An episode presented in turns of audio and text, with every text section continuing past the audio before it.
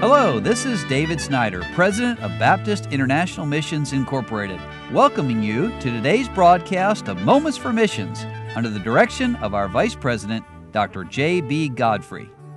Well, listeners, it's been a long time since I've had someone in the studio with me, and I have someone today, a special person, Sarah Shadrick. And Sarah is one of our newly approved BIMI missionary candidates just from back the first week of December. And Sarah, you're going to what country? Uganda. Going to Uganda. Well, let's get way back before that, though. I want you to tell us a little bit about who you are. Where did, where did you grow up? Yes, I grew up in Deerwood, Minnesota. In Minnesota. But how in the world then? Did you, that's one of the coldest places around. Now you're going to Uganda. Yes.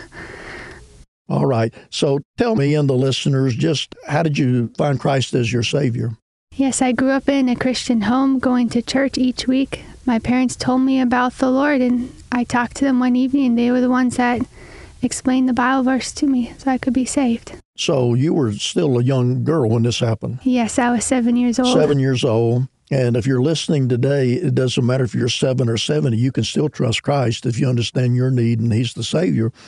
So, do you have siblings? Yes, I have one older brother and two younger siblings. All right. And I'm being nosy a little bit, but you grew up there in Minnesota. Did you go to were you homeschooled, go to public school? Or? Yes, I was homeschooled. I used the Abeka videos. Homeschool. Well, tell me a little bit also about your church there in Minnesota. Have you been in the same church pretty much for a long time? Yes, I've gone to my home church, Deerwood Baptist Church, my whole life. All right. And t- tell us some of the things. I know some of them, but tell the listeners some of the things that you did when you were growing up and, and in your church as far as activities and things you were involved in. Yes, I play piano um, for church services or violin for the church services. Um, I've helped with the children's Sunday school or the children's VBS. All right. Would you say with me that for a person to be a missionary and go to the mission field, they don't need to wait till they go to the mission field, but they need to be busy in their church right now? So you're gonna be practicing in your church. So give me give us some good advice for the young lady or the young gentleman that's listening and maybe they feel like God's working in their hearts and lives. What would you say to them? Maybe they're still young and in their church. What would what advice would you give them? Yes, any way that you can be involved in your church is ways you'll be involved in the church when whatever field God's called you. All right.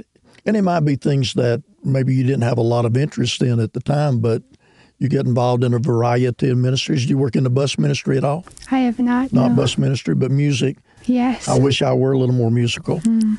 I enjoy music, but I'm not very good at it myself. So, what stage of your life did you think maybe God would have you be a missionary?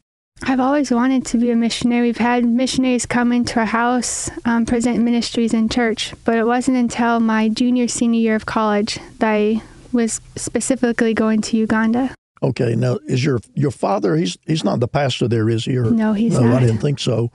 So, did any of the missionaries actually stay with you all in your home, or Yes, coming Okay. to eat meals with us or spend the night with us. We had many times to hear their stories and how God was using them. All right. So I would say that not all missionaries, but a lot of missionaries, God works in their heart while they're listening to somebody else tell their stories Yes. about the mission field. Any one particular missionary family stands out in your memory? No. Not one in particular, but just many missionaries we were able to um, interact with. All right. Well, I appreciate you coming in, and I'm going to be asking Sarah more questions as we go through the week. And she has recently been over in Uganda, spent time there. We're going to have her tell us about that. So I would invite you to be back tomorrow as we do the second part of the interview with Sarah Shadrick and find out how God is working in her heart and life. You've been listening to Moments for Missions. For further information, please write to BIMI, P.O. Box 9, Harrison, Tennessee 37341, or call us at 423 344 5050. Or you can visit us online at www.bimi.org. Until next time, may the Lord richly bless you.